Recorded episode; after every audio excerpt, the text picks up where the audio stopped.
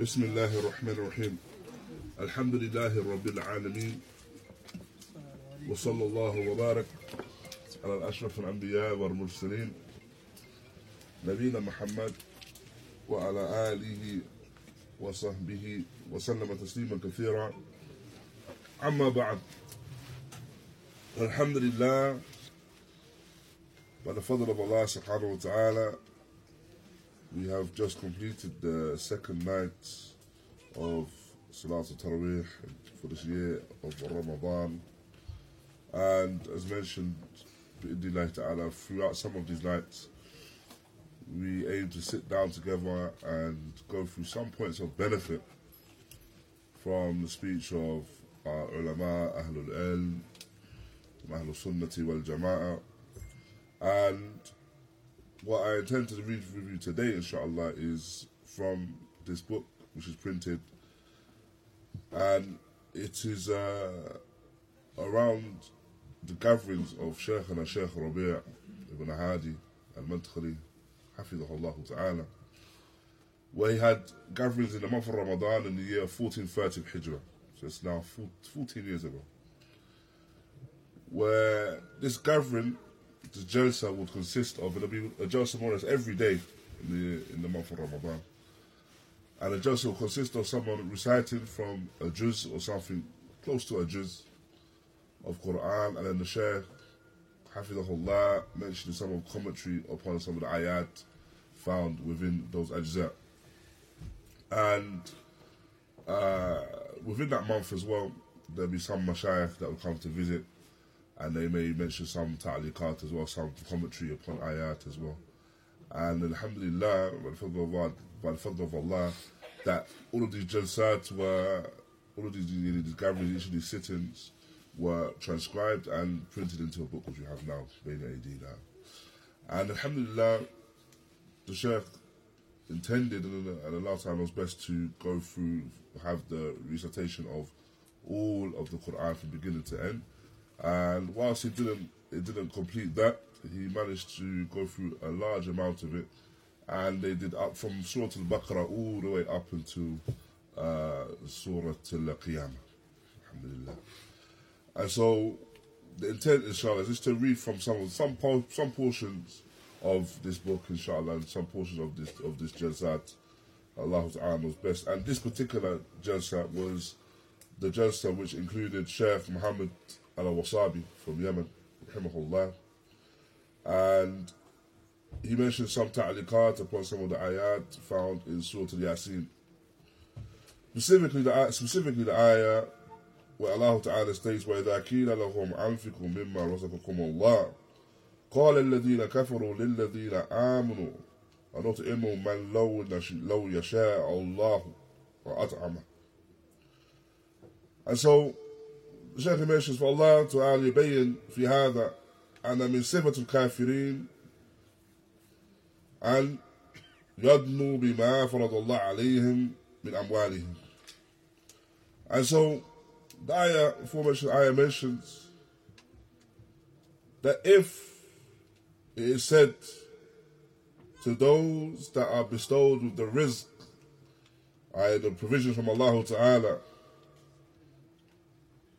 to spend in that way. Those that disbelieve will say to the believers, How shall we feed those that Allah subhanahu wa ta'ala could have fed if He willed? why should we feed those if Allah ta'ala has not fed them by way of His will? And so this is an explanation of the sifa and a description of those that disbelieve in terms of the way that they are with their wealth and the fact that they do not intend to spend anything from their wealth. And so Allah Ta'ala has mentioned that from the affair of the aghniya, the rich, is that it's fard upon them to spend upon the fuqara an obligation upon them to spend upon the fuqara.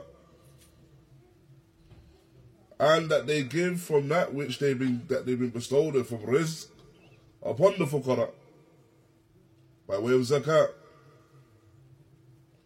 And Allah Ta'ala, Allah Ta'ala قد حذر المسلمين المؤمنين الصادقين أن يظنون أن الله خاذلهم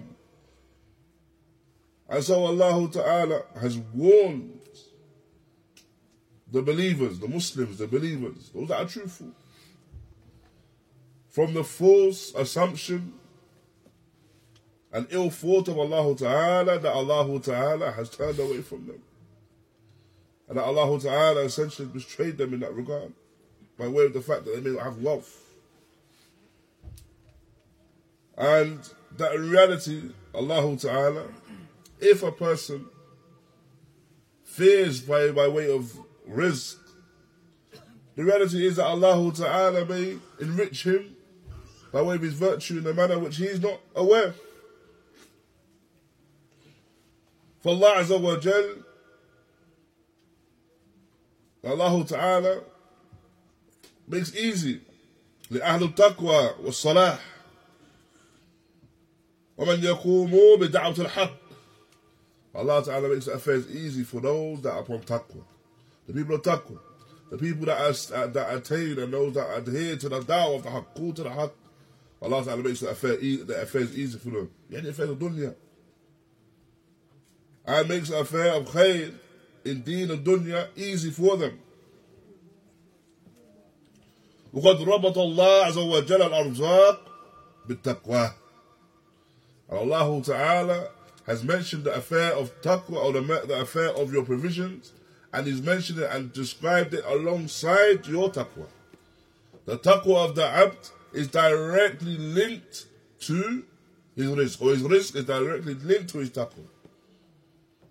And so one is a result of the other.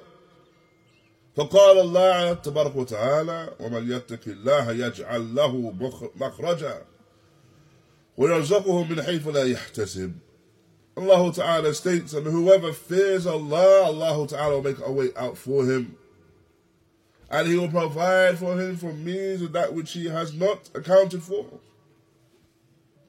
And likewise Allah Ta'ala states, ولو أن أهل القرى آمنوا واتقوا لفتحنا عليهم بركات من السماء والأرض. Allah Ta'ala likewise states, and if the people, the inhabitants of, this, of the town, believe and attain and adhere to piety, then indeed we will bestow upon them, open upon them the blessings of the heavens and the earth. فالذين يقومون بدعوة الحي القيوم يغنيهم الله من فضله.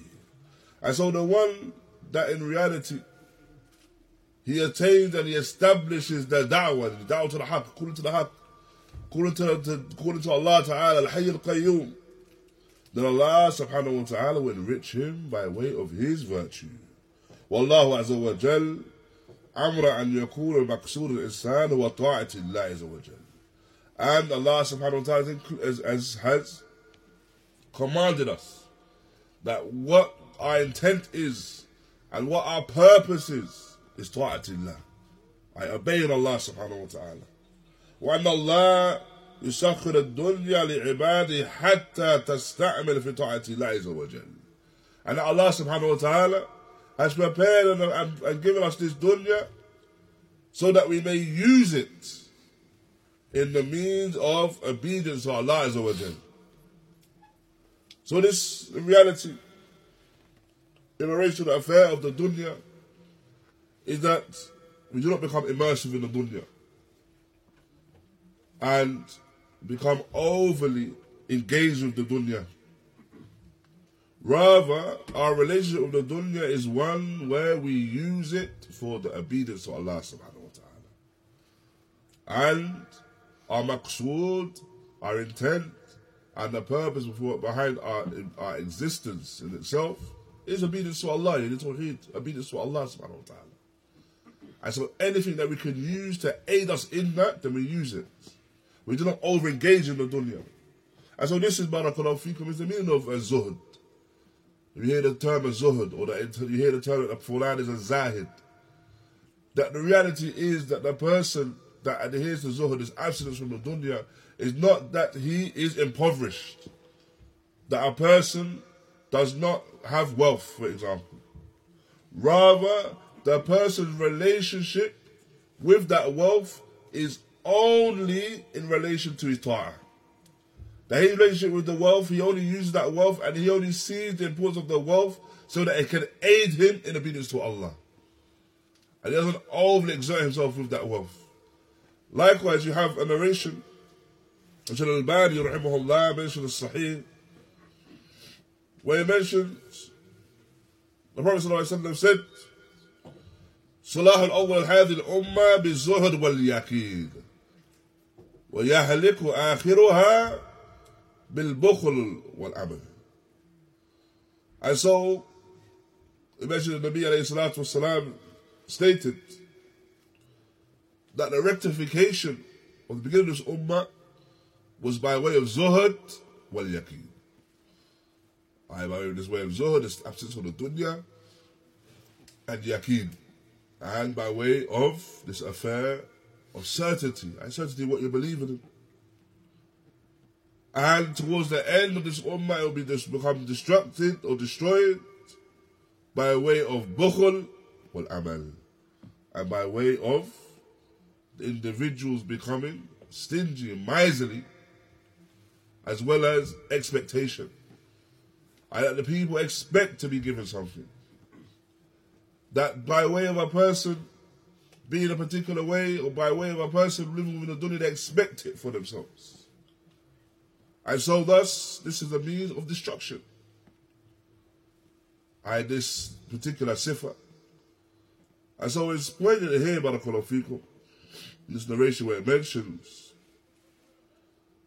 that from this sifat of destruction or, cause or for causation of destruction is al bukhul, a person being stingy, miserly, hold on to wealth when they should just let go of it. Because it goes back to the ayah, for aforementioned ayah, that this is from the sifat mentioned of the kuffar. That when they were told to spend their wealth, they rejected that. Saying that if the, that Allah Ta'ala would, would have provided for them if He willed. So they rejected spending their wealth. And so no doubt this is a sifa which is mazmuma, a blameworthy characteristic to have. And thus this is a characteristic that which may be the causation of a destruction of an individual or a nation. And so thus this is why it's important that this is mentioned here.